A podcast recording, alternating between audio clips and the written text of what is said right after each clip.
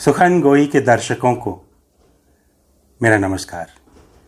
आज मैं आपके सामने अपनी नई किताब, खुशियों के गुप्तचर से एक कविता पढ़ूँगा। खुशियों के गुप्तचर, जो कि इस साल रुख पब्लिकेशन से आई है, इसकी एक कविता है,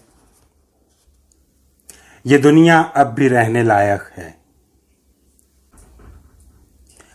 फूटे बर्तनों में भी पानी पिया है तुमने फटे कपड़ों में भी काटे हैं दिन।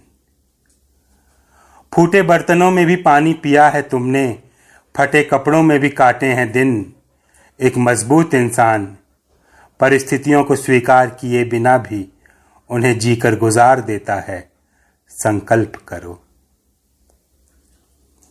एक लड़की के धोखा देने पर दूसरी ने तुम्हें शरणार्थी की तरह अपने दिल में जगह दी थी, याद करो। वर्जित फल खाने की मासूमियत में। मातृभूमि से निकाले गए दो शरणार्थियों के वंशज हो तुम। कभी मत भूलो। मोगरे से इसलिए नफरत मत करो कि वह गुलाब नहीं है। दुनिया में जितनी क्रूरता है, उस हिसाब से कविता अब भी कम है। रचो, बसो।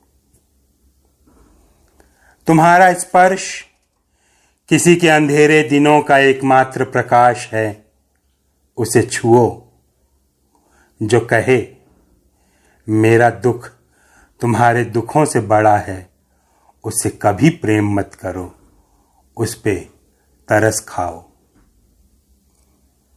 इस पौधे में अभी जान बची है, पानी दो। अभी निकलती रहेगी इस दिल से धक धक की ध्वनि, संगीत बजाओ। ये दुनिया अब भी रहने लायक है। अपना नाम वापस मत लो। सुंदर का स्मरण और सुंदर की कल्पना तुम्हारी मदद करें एक सुंदर यथार्थ रचने में। ये तुम्हारी एकमात्र प्रार्थना हो।